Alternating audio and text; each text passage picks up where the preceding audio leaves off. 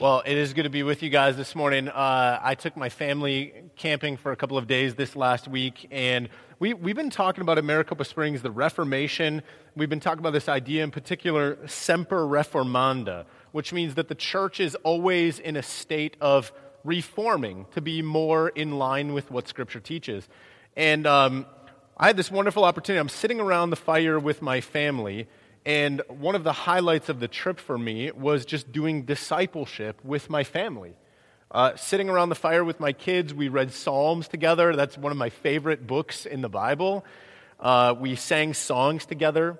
We read the creation count, uh, account in Genesis 1 as we're sitting in the woods together and we looked around at all that God had made and just wonder. And we spent some time praying together, going around in a circle, just giving God thanks for the things that He's made.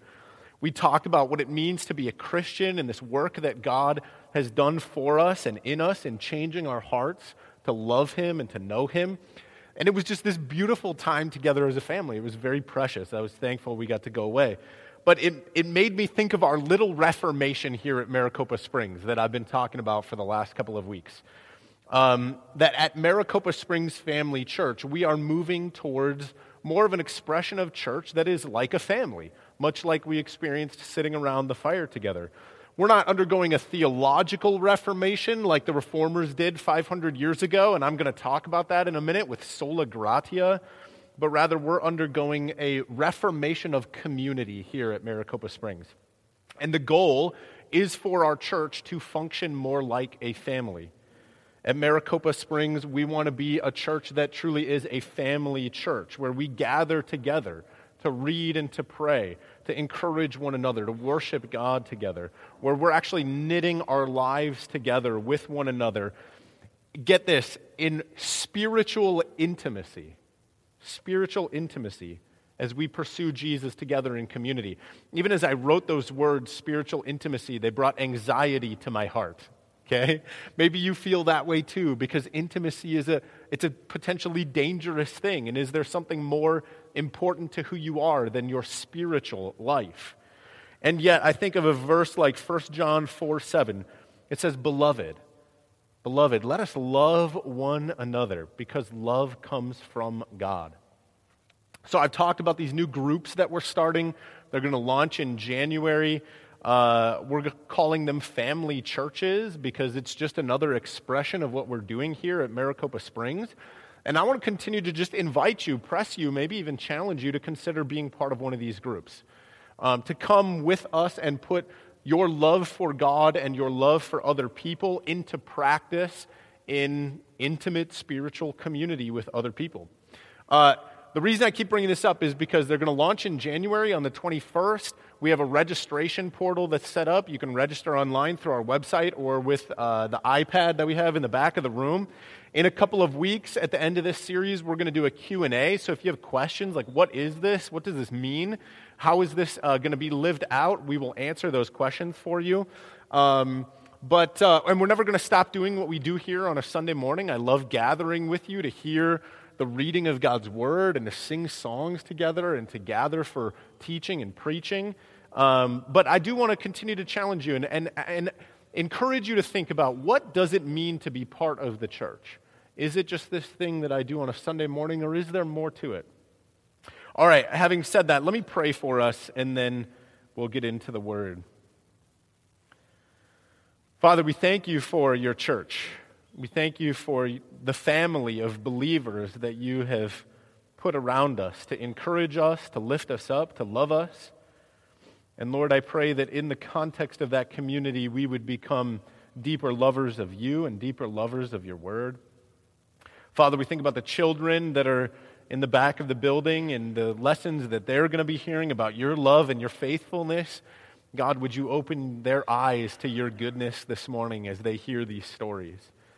And Lord, we thank you for the Reformation that took place 500 years ago when uh, some brave people were willing to really put their lives on the line to restore the hope of the gospel in grace alone. And Father, we thank you for your grace. We pray that the truth of your grace would encourage and enliven our hearts this morning, that you would breathe life into us as we ruminate on these ideas and we study your word together. In your precious name we pray. Amen.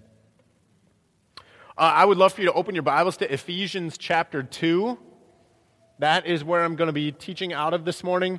And uh, I'll, I'll, let you know, it's going to be a little while before I get there. So if you want to throw the bulletin in there, that's okay. I have some groundwork to lay.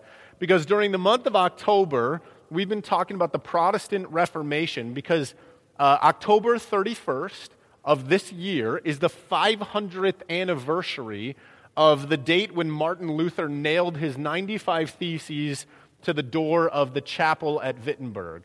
And uh, that was a momentous event. It literally changed the course of history. It was 500 years ago, sort of this month, I guess you could say, that the church began to rediscover the doctrine of salvation by grace alone, through faith alone, in Christ alone. And over the last couple of weeks, we've learned about Martin Luther, sola scriptura, the sale of indulgences, sola fide, and the 95 Theses. If you want, you can go back on the website and listen to some of those previous messages, or just take a read at some point through that blue insert in your bulletin that talks a little bit about those.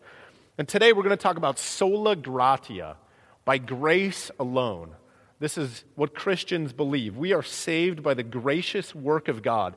2 Timothy says this God saved us and called us to a holy calling, not because of our works but because of his own purpose and grace, which he gave us in Christ Jesus before the ages began. Before I can get to that subject specifically, I think we need to get a little bit more history under our belt to understand the context of the Reformation, okay? Uh, one of the things that's always dangerous about a non denominational church is that you can easily become disconnected from the church through history and I think that that's a tragic potential consequence. So let me plug you in a little bit to the context here, okay? Between the last book of your Old Testament in the Bible, which is Malachi, and the first book of the New Testament in your Bible, which is Matthew, there was a period of about 400 years where God was silent in his conversation with his people. No books of the Bible were written, no prophets were sent on behalf of God. The world was simply waiting for the Messiah to come. And we call this the intertestamental period. Intertestamental meaning it's between the Old and New Testament. And it's just this blank space in the Bible between the Old Testament and the New Testament. Now, the fact of the matter is, we actually have some historical books from that period of time. They recount some of what was going on with the people of God, the Jews in particular, between roughly 450 BC and 0 AD when Jesus was born. Okay?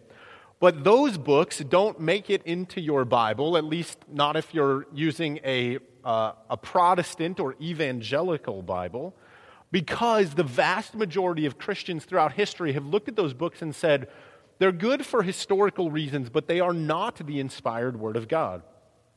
In other words, as books, do they give us some insight into history? Yes.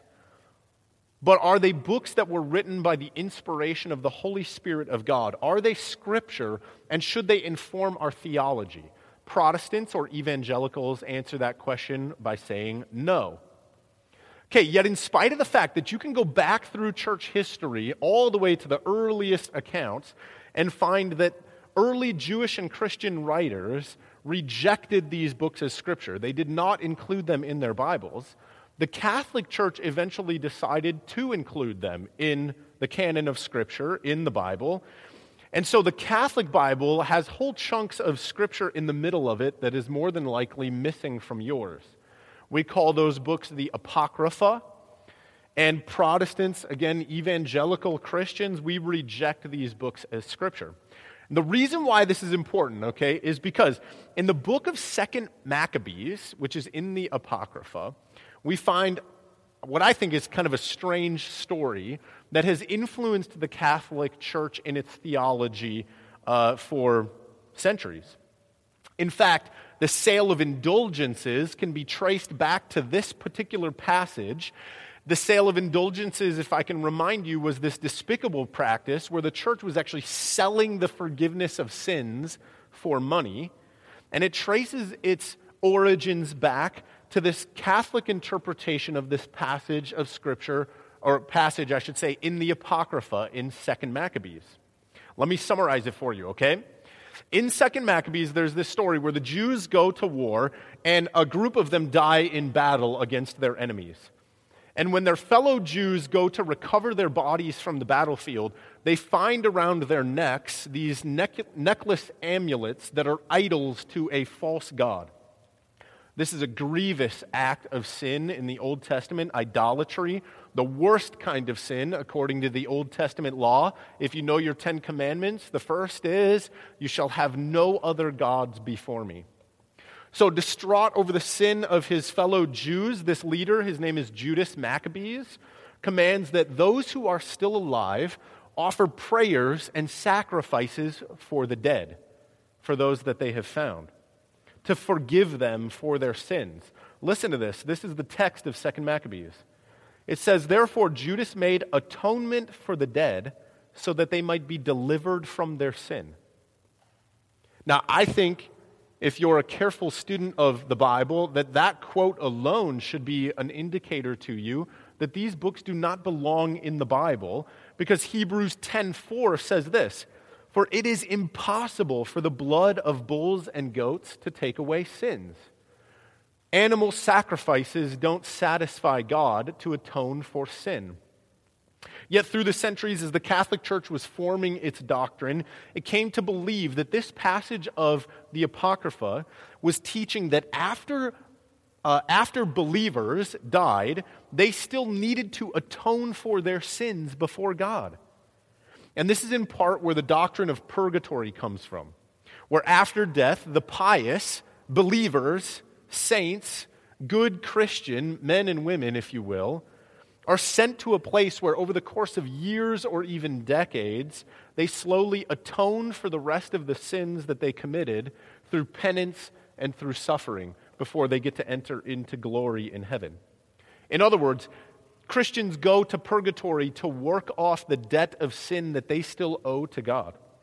It's not hell. Hell is where rebellious sinners are sent, people who refuse to bow the knee before Jesus and worship him as Lord.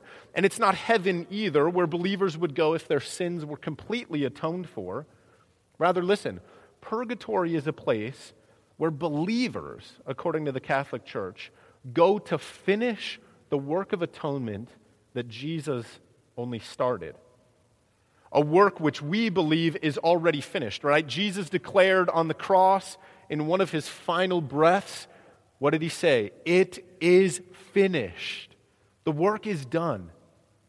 Okay, but not only did this non biblical passage of 2nd Maccabees lead to the doctrine of purgatory, it also came to be used to defend the idea that in heaven there is a storehouse of merit available to the people of God that can be used for them to tap into to help them in their redemption. These are good works that other people have done that are stored up in heaven so that sinners like you and I can have access to them when we come up short in our good works. Okay? Let me try and illustrate this to explain it. Let's just say your sins add up to 20. I'm just making the numbers up, but bear with me. Mine would be bigger than that, I confess. But let's just say yours add up to 20, your sins. Your merits only add up to 15. Your good works only add up to 15. You have a deficit of five points that you still owe to God. So you would therefore go to purgatory for years or decades, as long as it took you, to work off those last five points of sin so that your good works could at least equal your sinful works. But let's say your Mother Teresa, okay? Let's just say she only had 10 when it comes to sin. She, she only got to the level of 10 in her sins. But her good works, her merits, because we all know that she was like the best of the best, right? Her merits added up to 50. Well, according to the Catholic Church, she has an excess of 40 merits that go into this cloud of merits that are available to the church. They're stored in this storehouse of good deeds in heaven. And the Catholic Church, then, or I should say more specifically, the Pope, could borrow the merits from that storehouse and apply them to souls in purgatory to get them released into paradise more quickly. This is not salvation by grace alone that the Bible teaches. It's a works based salvation created by man who loves to think of himself far more highly than he ought to, as if we've done any good works in the eyes of God that merit his kindness towards us. So you have to understand, in Luther's day, there was actually this complex and completely falsified spiritual economy whereby those of us who weren't spiritual enough to get into heaven on our own merits could borrow the merits, the good works of other people, those who were super spiritual, in order to sort of speed up our process of getting to heaven. Now, I hope you can see how quickly this doctrine could go bad.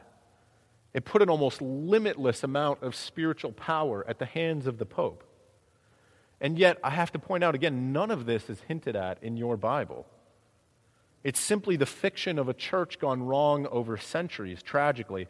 And this is where indulgences enter back into the picture. Hang with me. If the Pope has access to this storehouse of merit, which he can apply to any soul he chooses at will, then why not sell those merits for a little bit of cash and everybody wins, right? The church gets its much needed money for its building projects, and souls in purgatory get the good works they need to get them to heaven a little bit more quickly. And of course, the power of the Pope also gets greater if he can use those merits, think about this, to actually atone for the sins of people who are already dead. It's as if the Pope himself then has power over life and death. And actually, in his 95 Theses, Martin Luther speaks specifically to this idea in Numbers 82 through 84. Luther asks a very reasonable question. He says, Why? If the Pope has access to these merits and can save any soul he wants in purgatory by tapping into them, and if the Pope really cares about people, then why doesn't the Pope just break open the storehouse of merits available and lavish them on all of the souls in purgatory for free in order to get everybody into heaven as quickly as possible. If he could do it and he cares about people, why would he sell it? Do you see if the Pope is as good and kind and loving as he claims, and he has the power to free souls from suffering in purgatory, why not wave his magic wand empty the merits, and set all the souls free. Do you see the problem? Isn't that what a loving Christian pope would do if such power were truly at his disposal, rather than profiteering and selling those merits? Okay, so as Protestants, as evangelicals, we reject purgatory. We reject the idea that the Apocrypha is the inspired word of God.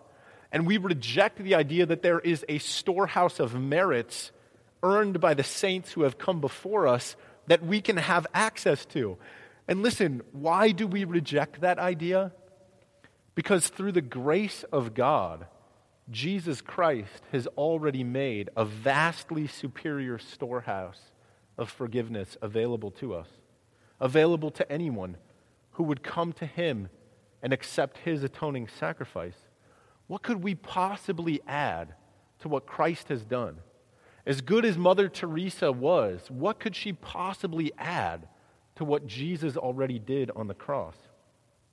And in truth, this view of a storehouse of merits, this view of purgatory, this view that Christians must still atone for their sin after death, that's an abominable insult to the cross of Christ, isn't it?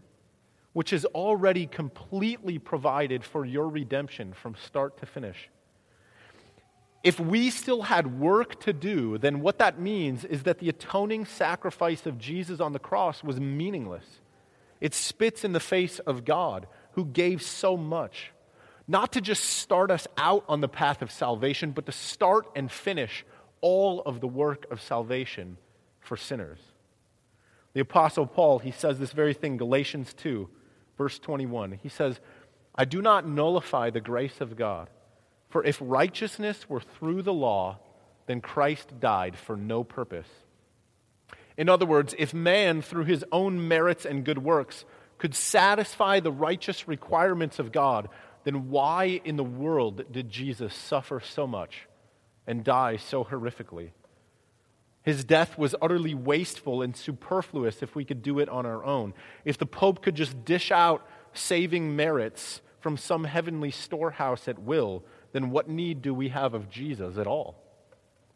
Now, long before Luther had the skill to voice these things in his writing, he knew this in his gut. You heard Brian Arnold talk about this a little bit last week. I think it's worth reiterating. Martin Luther said later in life if there was ever a monk who could be saved by monkery, it was I. In other words, Martin Luther was claiming that if good works were sufficient for salvation, then certainly he, Martin Luther, would have achieved salvation. He would have had a clear conscience before God. But his efforts to find salvation through good works, good deeds, even repentance, drove his mentor, Johann von Staupitz, crazy. Luther, again, as Brian mentioned last week, Luther would spend hours in the confessional. He would put you to shame meticulously confessing every sin that he could possibly think of, only to leave. And, and he would feel this deep anxiety that maybe he had missed something. And so he would run back into the confessional to think more clearly if he had passed over any sin that he should confess, because he knew that he needed to achieve personal righteousness before God. And if he failed, he would find himself under the judgment of God. He was terrified that his own righteousness would never measure up to the requirements of God. And I would say he was absolutely right to feel that fear. Maybe you too have felt that anxiety. How do I know if I've been good enough? Luther was a tortured soul because of that question before he stumbled upon the grace of God as it's proclaimed in Scripture. He even went so far as to take a pilgrimage to Rome, believing that going through all the rituals there in Rome would bring relief to his conscience, and yet he was still tortured. Even after his pilgrimage, he had no peace with God. Okay, the point of all of this is that Luther didn't find salvation or peace for his soul through merits, through his own good works. Luther didn't find confidence before the Lord or hope through religious deeds, through holy pilgrimages. Luther didn't find relief for his tortured soul through meticulous confession or a worldly fear of sin and death. All of those things, do you know what they succeeded in doing for Luther? They only awakened in him a disturbing sense of his own guilt before a perfect creator. What finally gave Luther rest for his soul was the precious Word of God, where Luther learned that salvation is a gracious gift that God gives freely to those who humble themselves before Him. It was the kindness, the kindness of God, like we heard about in Psalm 145, that gave Luther peace. It was grace that finally gave him rest before a fearsome and holy God whose righteousness was too perfect to approach. Until Luther understood the gospel rightly, he found the Christian faith to be hor- a horribly heavy burden that brought him a sense of ruination in his soul, not joy or peace or contentment. So then, what is the gospel rightly understood? Turn with me now to Ephesians 2. And I want to read Ephesians 2, verses 1 through 10. I'd love for you to read along. If you don't own a Bible, we would love to give you one. If yours has the Apocrypha in it, you can still read that. I mean, you can still read the Bible. I would encourage you to understand that that's not Scripture, or take one of ours that doesn't have it. We would love to give you a, a gift and let you have a Bible. It says this in Ephesians 2, verses 1 through 10. And you were dead in the trespasses and sins in which you, in which you once walked following the course of this world, following the prince of the power of the air, the spirit that is now at work in the sons of disobedience, among whom we all once lived in the passions of our flesh carrying out the desires of the body and the mind, and were by nature children of wrath like the rest of mankind. But God, man, notice that phrase, it, it pops up all over in Scripture. I think it's a, a huge light that should draw our attention. But God, being rich in mercy, because of the great love with which He loved us, even when we were dead in our trespasses, made us alive together with Christ. By grace you have been saved. And raised us up with him and seated us with him in the heavenly places in Christ Jesus, so that in the coming ages he might show the immeasurable riches of his grace and kindness toward us in Christ Jesus. For by grace you have been saved through faith, and this is not your own doing, it is the gift of God, not a result of works, so that no one may boast. For we are his workmanship, created in Christ Jesus, for good works, which God prepared beforehand that we should walk with them. With the rest of our time, I just want to point out four things that I think we find in this text, okay? I'll give you the heads up. I think first we find our problem. Next, we find God's motivation for solving our problem.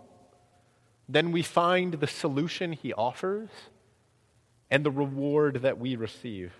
So let me start with the problem. Why could Martin Luther find no peace in his heart, in his relationship to God, in spite of all of his good works? How come all of his good works, all of his excellent monkery, never made him feel better before a holy God? Well, Ephesians 2 1. And you were dead in your trespasses and sins. I think that a lot of times as Christians, we don't give enough credit, enough weight to this word dead. Dead. Have you ever seen the movie Princess Bride? I get a kick out of that movie. I think it's funny.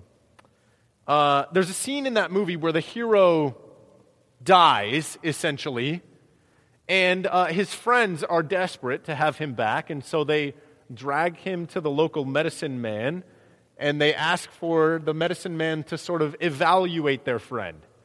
And he goes, You know what? Actually, I've got good news for you. Your friend is not completely dead, he's only mostly dead. And his friends are, are shocked to find out that there's a category for mostly dead versus completely dead. Like you might also be shocked. I, I was always under the impression that you are either dead or not dead, okay? So, do you know the difference between dead, completely dead, and mostly dead? Do you know the difference? When you're mostly dead, you're alive. When you're completely dead, you're dead. Now, the Bible never talks about sinful humans as if they are mostly dead, as if they just need a little bit of help or some medication to get better. The Bible says that the problem with you and I is not that we are mostly dead or sort of dead or kind of dead or a little bit dead. Humans in their sin are as dead as a doornail. We are spiritual corpses apart from Christ. We are actually lifeless because of sin. Think about that for a second. Lifeless because of sin. And because of our death and our inability to raise ourselves or stand before a holy God, we are under the wrath and judgment of God. So, look, please hear me loud and clear. If you are far from God, if you are living life apart from Jesus Christ, you don't just need a little bit of help. You don't just need a boost of church or a little dose of morality. You are dead. You are actually lifeless even as you sit here and breathe. Now, I've never heard of an ER doctor who, when their patient flatlines on the table, says to the nurses, Don't worry, just wheel him outside, and in a little bit he'll get up and he'll help himself to some new life.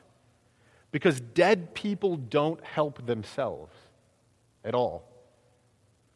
Now, if you're spiritually dead, don't despair. My goal is not to discourage you. I want to offer you good news. The peace that Martin Luther stumbled upon. I want to point you towards the hope that he found in Jesus Christ, the God of Scripture, who is our salvation, our Redeemer. There is a solution to the problem that you are completely dead and not mostly dead. But before we get to the solution to the problem, I want to point, point you to the character of God so that you can see what motivated God to behave this way towards us. Look at verses 4 through 7.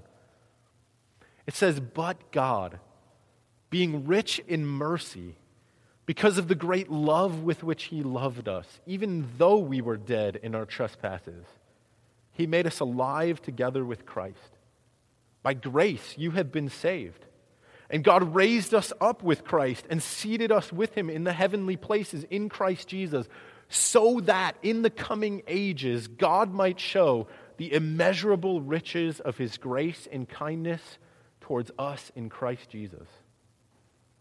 Here we see the motivation behind God's kindness towards humanity, even as we were dead in our sins.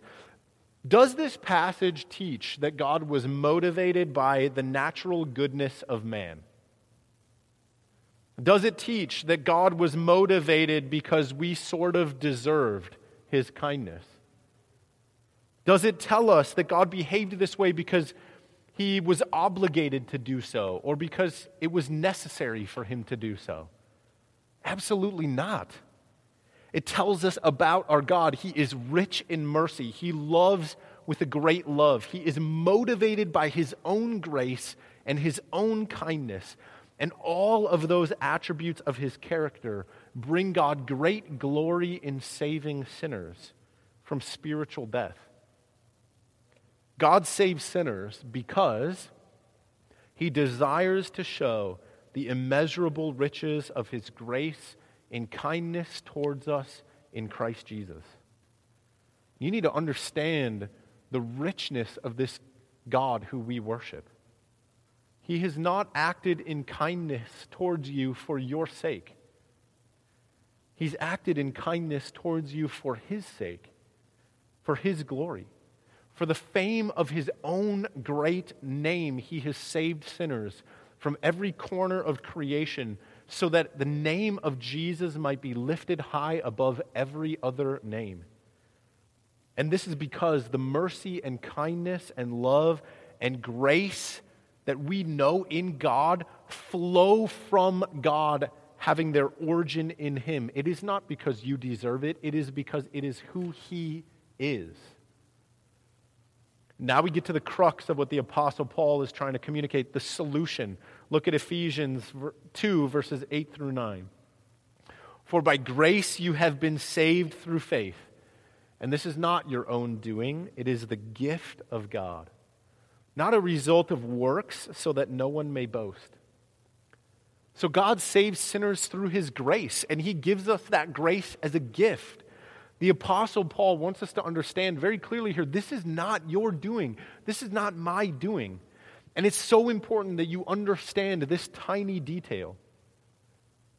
You can do absolutely nothing to earn your salvation. You can do absolutely nothing to contribute to your salvation. God has already done it all.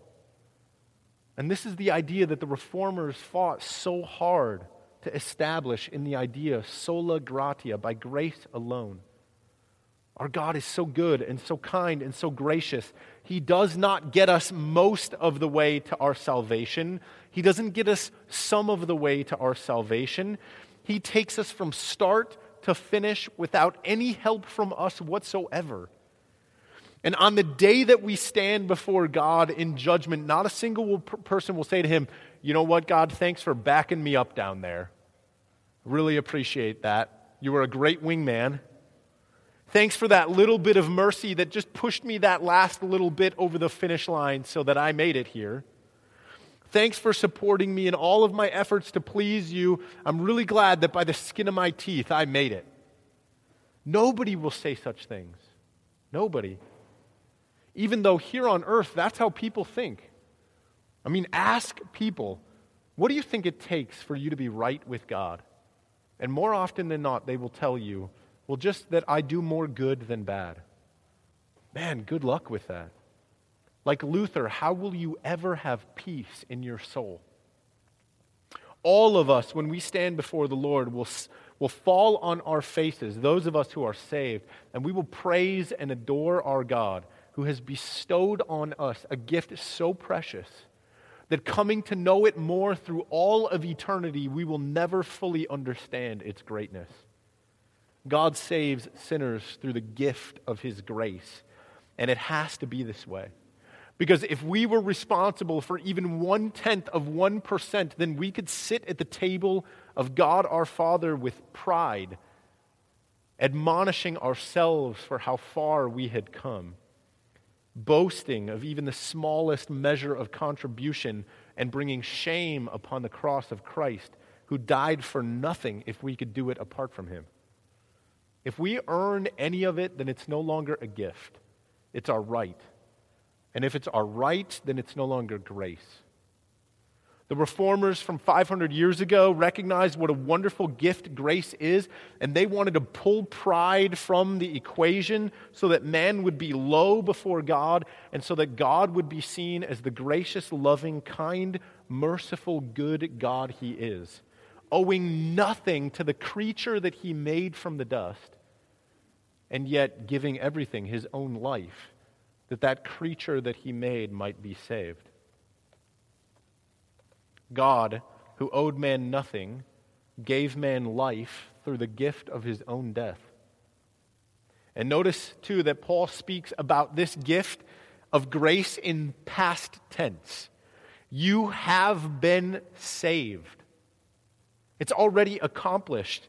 It means that you are already there. Those of us who have faith have already received the gift of salvation.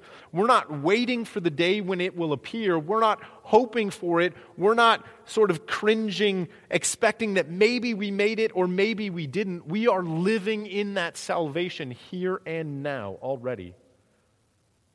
Don't you see? Once Martin Luther understood the gift of grace, all of the fear that he had of God dissipated. Because in a moment, he knew that his salvation had already been accomplished when Christ declared, It is finished on the cross. The gift had already been delivered, and he was free from the consequences of sin and death. Oh, what a relief to his soul that moment was. Now, lest we still be confused about how grace works, Paul finishes Ephesians with verse 10 and he says, For we are his workmanship, created in Christ Jesus for good works, which God prepared beforehand that we should walk in them. See, what was really at stake in the Reformation was the order of events. Timothy Keller summarizes it like this I love it. it. It is faith alone that saves, but the faith that saves is never alone. The reformers were not suggesting that Christians should not do good works. I encourage you, do good works in the name of Jesus. The reformers were only suggesting that the good works that we do flow out of the good work that Christ has already done. If we say that our good works lead to salvation, then we make God a debtor to man. And salvation is not a gift, then, it is a right. And we who are dead in our sins, we have no right before a perfect God, before the living God. But if we say that we're saved by grace, which is the gift of God, then we are free to let Jesus produce in us the very righteousness of God that brings glory to God in the good works that we do that He gave for us to do. And yet, far too many people, they have this backwards. They think that it's good works that merit salvation before God. They think that their good works make them worthy of God. But the Bible and the reformers teaches that God saves us through his grace and then God works in us to do good works. And that little difference, my friends, that little difference is a massive chasm between heaven and hell.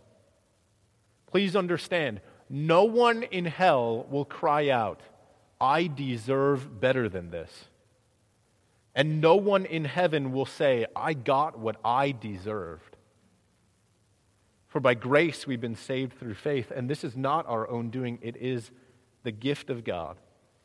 Let me close by just illustrating this for you.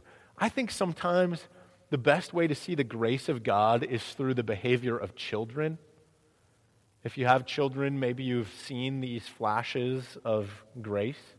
A few weeks ago, my oldest son, Aiden, was playing upstairs with, with his younger brother, Soren, and I could hear them. I was downstairs in the living room reading, and I could hear them fighting, and Aiden was just being a jerk. Like, there's no two ways around it. They were playing some game that took imagination, and Aiden was just determining all the rules and not letting Soren have any uh, part in it, and uh, frustrating his younger brother, Soren, until uh, Soren began to cry. And he came halfway down the stairs, and he just sat on the stairs, and I could hear him just weeping for like 20 minutes. And again, Aiden was just being a jerk, but I, I decided to just let it play out instead of get involved. And uh, when Soren came to me, I said, You know what, buddy? He's being mean to you, but um, if you don't want to play the game that he wants to play, then just go play your own game. Make up your own rules. That, again, didn't satisfy Soren, so he sat on the stairs and wept for like 20 minutes. I'm not kidding you, 20 minutes. And then after 20 minutes, he abruptly just got up. He ran into my office. He grabbed some paper. He got the crayons. He sat down at the table and he began furiously coloring. And he sticks out his tongue when he's really concentrating. And I just kept reading. And, and I just read 20 minutes more. And I'm telling you, Soren does not have like a 20 minute attention span. But he sat there for 20 minutes coloring, vigorously working on this drawing. And after 20 minutes or so, I, I, got curious. My curiosity just overcame me. And I looked up and I said to him, Soren, what are you doing, buddy? And he didn't even look up from his work. He just continued coloring and he just said, I'm making Aiden a card to tell him how much I love him. And of course, every analogy breaks down when you press it enough, but isn't there a picture of divine grace there in that action? We mistreat God. We sin against him. We rebel in evil so that even our good deeds are often works of egotism and pride and self centered vainglory. We behave like jerks towards God, but God, being rich in mercy, labors with divine intensity to send us the greatest love letter that the world has ever known, his own Son to proclaim grace and love and forgiveness. We didn't deserve it. We didn't earn it. I mean, actually, after Soren said that, I wanted to go upstairs and just scream at Aiden.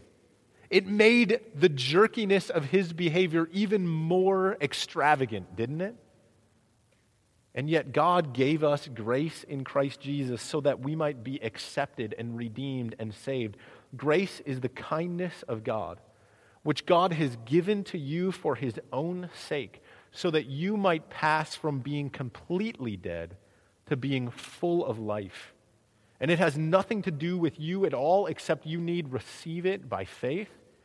It is the work of God, who through Christ Jesus expressed his enduring love for sinners, that we might be called children of God. Let me pray for us. God, we thank you for grace. We thank you for children who so often exemplify grace. We thank you for your Son who gave us the greatest picture of grace, who through his own death, through his own sacrifice, atoned for sins. Lord, we thank you that it's not by the sacrifice of animals that our sins are atoned for, but only through the blood of your precious Son. We thank you for this idea that it's by grace that we are saved so that we don't have to live lives of anxious worry, wondering if we have achieved enough righteousness on our own to stand before you. We thank you that when we enter your eternal kingdom, none of us will claim that we deserved the grace that we've been given. We thank you for all of your kindness, for this wonderful gift that you have given us. And Lord, I pray that you would help us to live in that grace, not seeking to appease you through our own good deeds, but go- doing good deeds out of the joyful gift that we have been given in kindness, in mercy.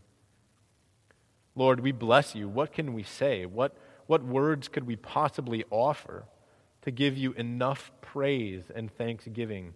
for this gift that you've given us. In spite of that fact, Lord, we do turn our hearts to you in worship, and we give you thanks for the gift that you've given us in your Son, Jesus. Amen.